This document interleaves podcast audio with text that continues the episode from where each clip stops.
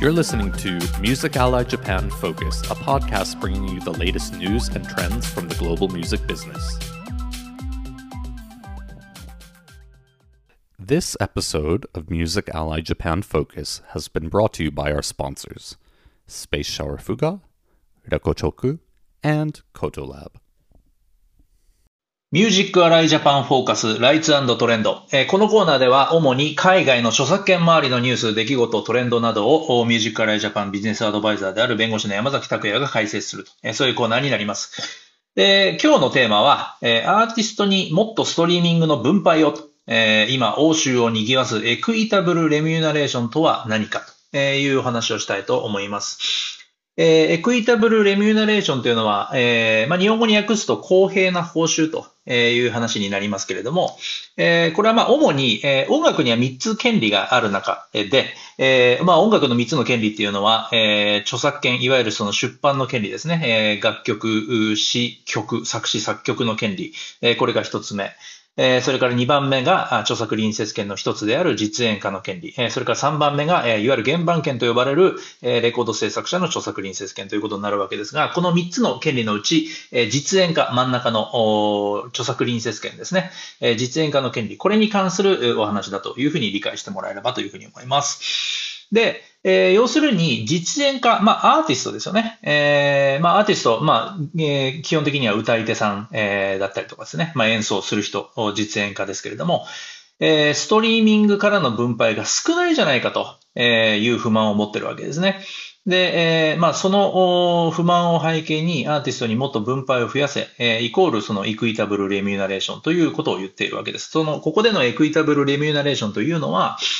えー原版権者、えーもう一人の、もう一つの原版、えー著作隣接権者である原版権者と50-50に、えー分配をしてくれとえーいうお話なんですね。えーこれについて今日は、あはい、解説したいと思います。まあ、なぜこういうことが言われているのか、なぜこれがまあ大きなトピックになっているのか、えーなんでこう賛否両論があるのか、えーこのあたりについて見ていきたいと思います。えーそして、えーこれがまあ日本に将来どういうふうな影響を及ぼすかについても考えたいというふうに思います。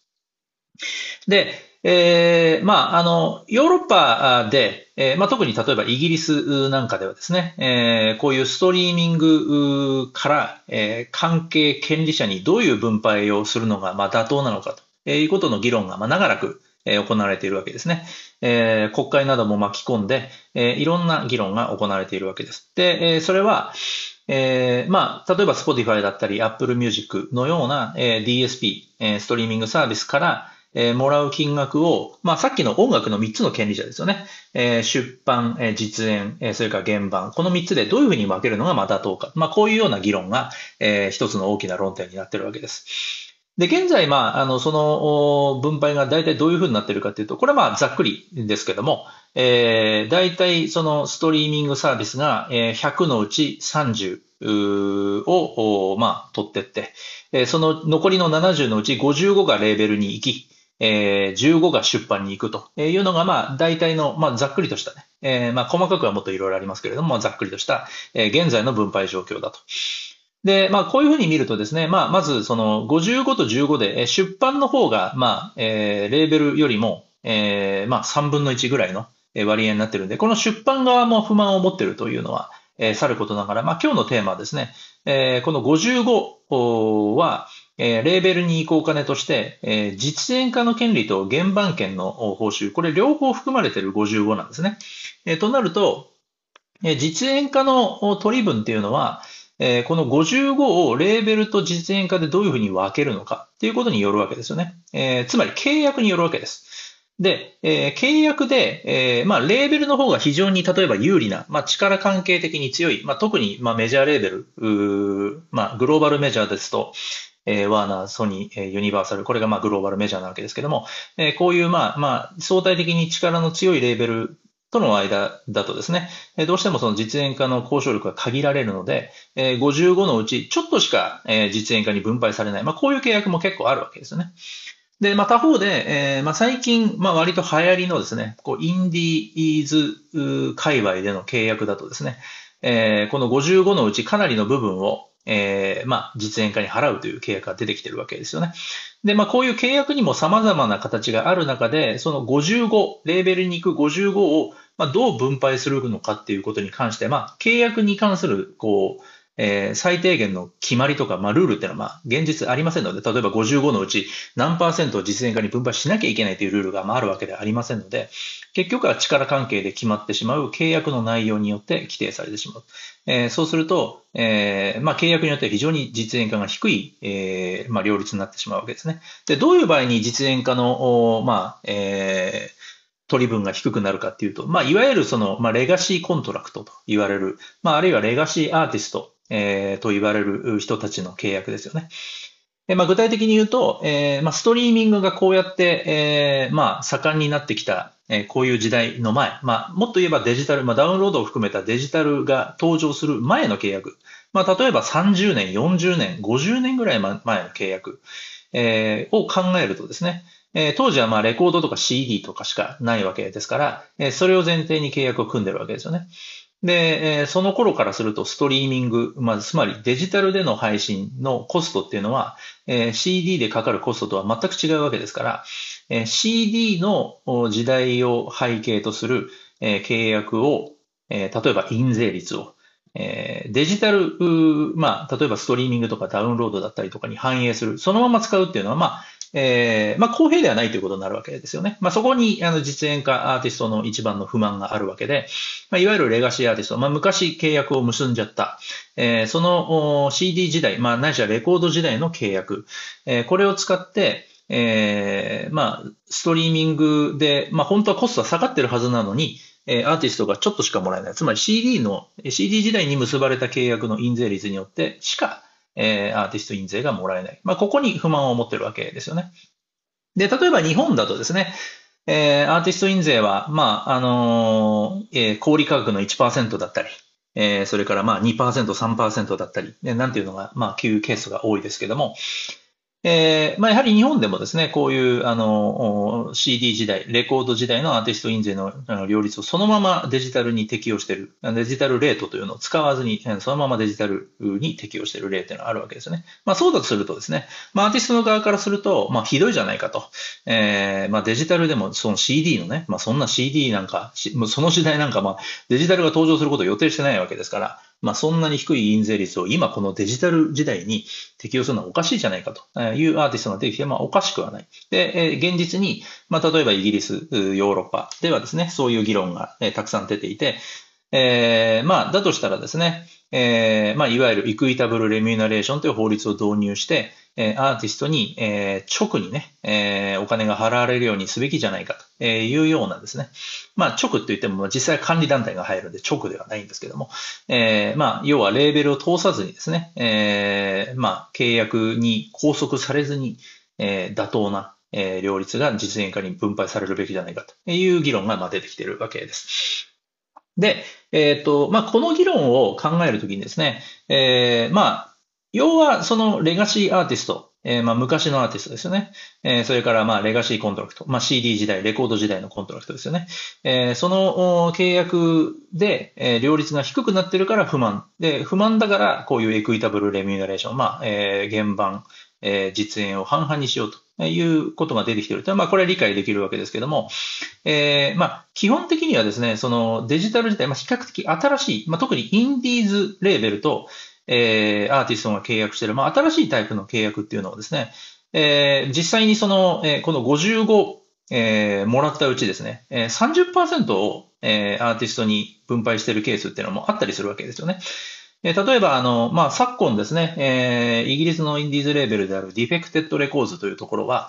えー、アーティストに、まあ、もうすでに、あの、ざっくり30%くらい分配してるんだけれども、まあ、これをもうスタンダードにするということを公に宣言を、え、しています。それからですね、えっ、ー、と、まあ、インディーズ界隈ではですね、えー、例えば Beggars とかですね、え、これ Defected Records もそうなんですけども、え、昔の、えー、まあ、いわゆるレコード契約でリクープしていない部分が、えー、ある。まあ、リクープしていない作品があった場合でもですね、えー、例えば10年とか15年経ったら、あの、もうそのリクープに当てずにですね、もうそれはもうゼロとしてみなして、えー、ちゃんとストリーミングから入ってきた金額を分配しますよということを、えー、言い始めています。まあ、これはあの、実際にですね、えー、まあ、ワーナーとかソニーも同じようなことを、え、言っているんですけれども、まあ、こういうようにですね、その、まあ、いわゆる legacy contract、えー、まあ、古い契約、え、CD 時代の契約を、え、今のデジタル時代に、適用するっていうことがおかしいじゃないかっていう声を受けてですね、えー、まあ、インディーズレーベルが、まあ、こうやって、いや、うちは30%払うよとかですね、えー、あるいはその、もう recoup、えー、されてない部分のコストも帳消しにするよというところが、まあ、出てきてる。まあ、こんな背景の中でですね、この equitable remuneration という話も、えー、盛り上がってきてるという状況なんですね。で、じゃあ、その equitable remuneration に関して、まあ、どういう議論がされてるかっていうとですね、えー、まあ、この、これをもし、えー、一律に適用してしまうと、中には、まあ、もうデジタル時代に適用した契約を結んでいる人、まあ、例えば先ほどの Defected Records のようにですね、えー、もう55のうち30は分配するよと、3割分配するよと言ってるところも影響を受けてしまうわけですよね。ですので、えー、契約の、個々の契約を見ずに、えー、一律にえエクイタブルレミュナレーションという制度を導入するっていうのはいかがなものかという、まあ、あの、反論が出てきてですね。えー、ヨーロッパのインディーズレーベルの団体であるインパラは、えー、これに強く反対をしています。えー、まあ、こういうのが導入されてしまうとですね、えー、せっかくそのインディーズレーベルはまあ最近、えー、デジタル時代に応じて、まあ、特にインディーズレーベルなんかは先ほどの Defected Records とか Beggars とかもそうですけれども、まあ、アーティストに優しい契約をしていると、えー、しているにもかかわらずですね、そこに法律が介入して、えー、強制的にえー、まあ本来レーベルに入るはずだったもの、分の、まあ半分、ないし半分近くをですね、えー、取ってってアーティストに分配するってことになってしまうと、えー、結果、えー、アーティストのとの将来の契約が悪くなってしまう影響がありますよねと。例えば、えー、まあ、あるアーティストに対しては、あの、アドバンスを払ったり、えー、それからまあ、えー、レコード、原版の制作費、えー、バジェットが下がってしまうであるとかですね、マーケティングコストが下がってしまうとか、まあ、そういう影響。まあ、つまり、えー、アーティストに公平な報酬を求めたいのは気持ちとしてはよくわかる。だけれども、その手段として、えー、エクイタブルレミューナレーションという手段はよろしくないんじゃないか。まあ、バランスの悪い結果、えー、予期しない、えー、アーティストにもかえって不利な結果を招くんじゃないかということでですね、IMPALA は反対したりしています。で、なんでそもそも equitable remuneration という発想が出てきているかというとですね、えー、これ日本でもそうですけれども、まあ、例えばラジオとかですね、まあ、いわゆる放送二次使用料と呼ばれるものは、えー、まあ、日本だとですね、えー、例えば CPRA とかですね、えー、あるいはレコード協会がですね、えー、まあ、あの、半分半分で、えー、分配を受けると。まあ、50、50で分配を受けると。で、アメリカでも SoundExchange なんかですね、50、50というルールを、えー、採用したりしてますよね。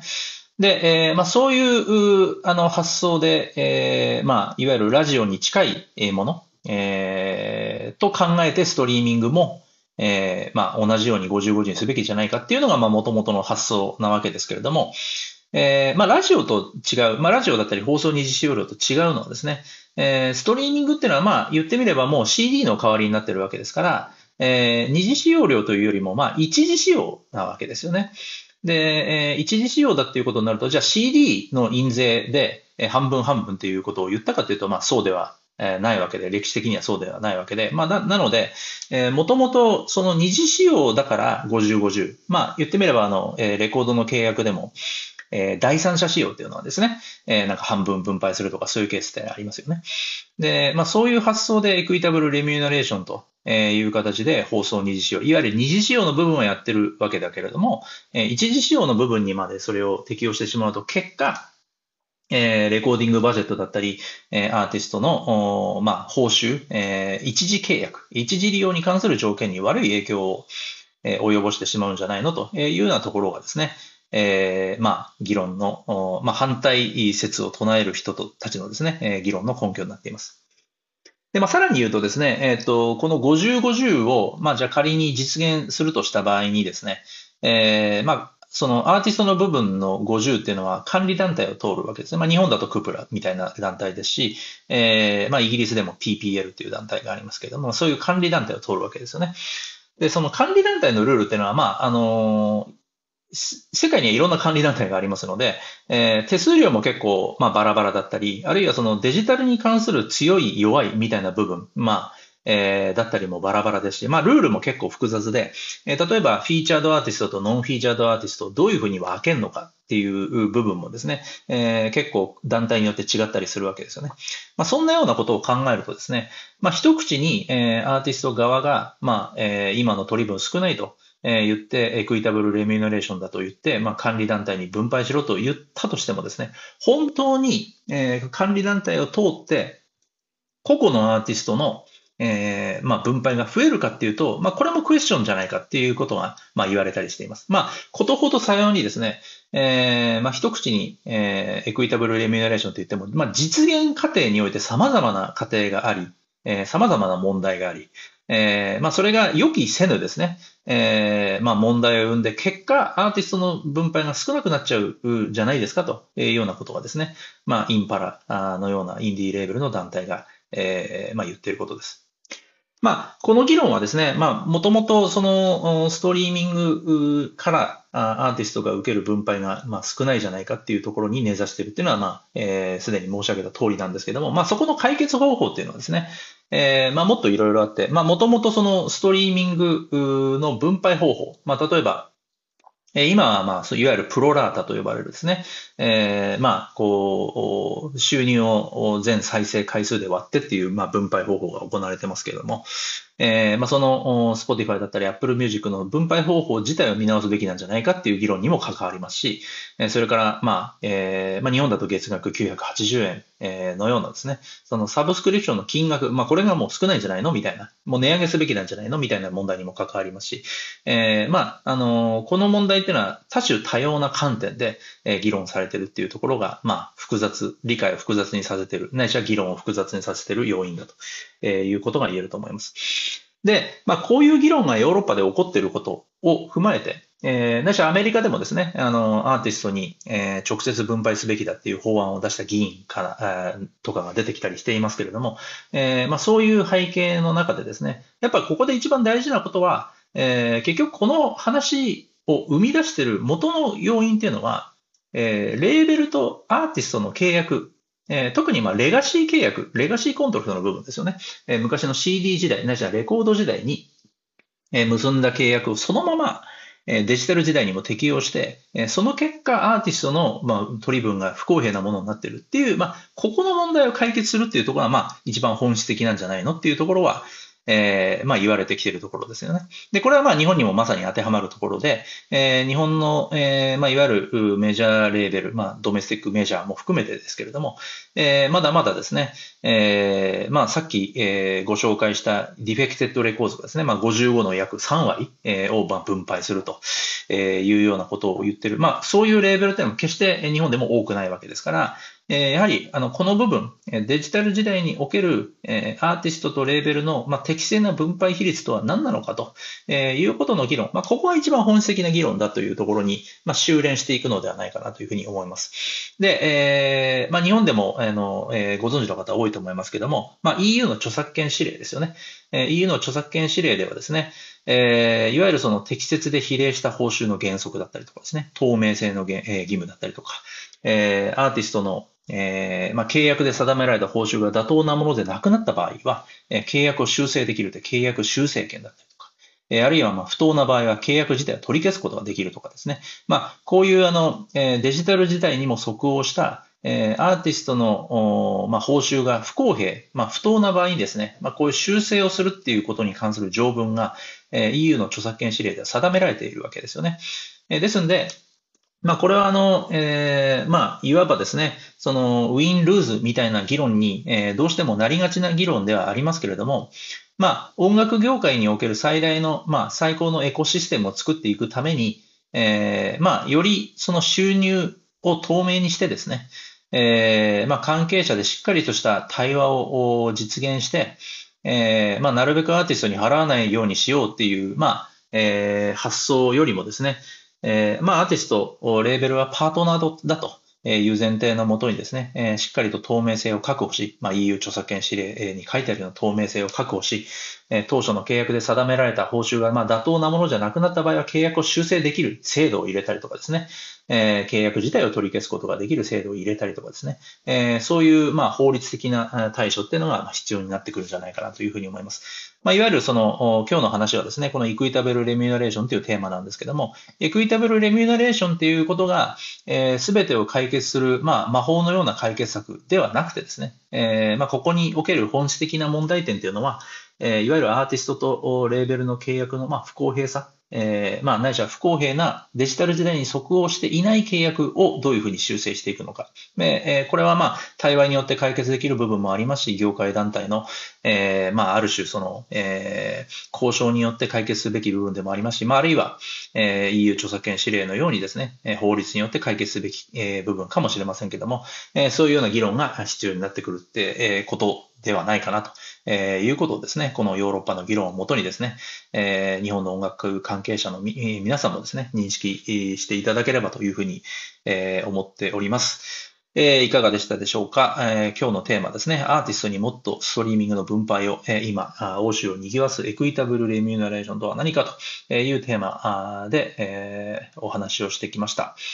えー、このライツトレンドですね、えー、こんなことを、えー、話してほしい、こんなあ部分、えー、今更聞けない。こういうことも解説してほしい。などのですね、リクエストも募集しておりますので、えー、ミュージックアラジャパンの方までですね、えー、遠慮なくリクエストをしていただければというふうに思います。えー、それではありがとうございました。また次回。よろしくお願いします。このポッドキャストは、日本人アーティストやインディレーブルを支援するデジタルディストリビューター、スペースシャワーフガ NFT 対応のミューケットで音楽ファンビジネスを支援するレコチョクとデジタルアクティベーションツールボムの上デジタルマーケティング支援業務を行うコトラボの提供でお送りしました。Thanks for listening to this episode of Music Ally Japan Focus. For more Music Ally Japan content, visit our official Facebook, Twitter, and YouTube pages or our website, www.musically.jp.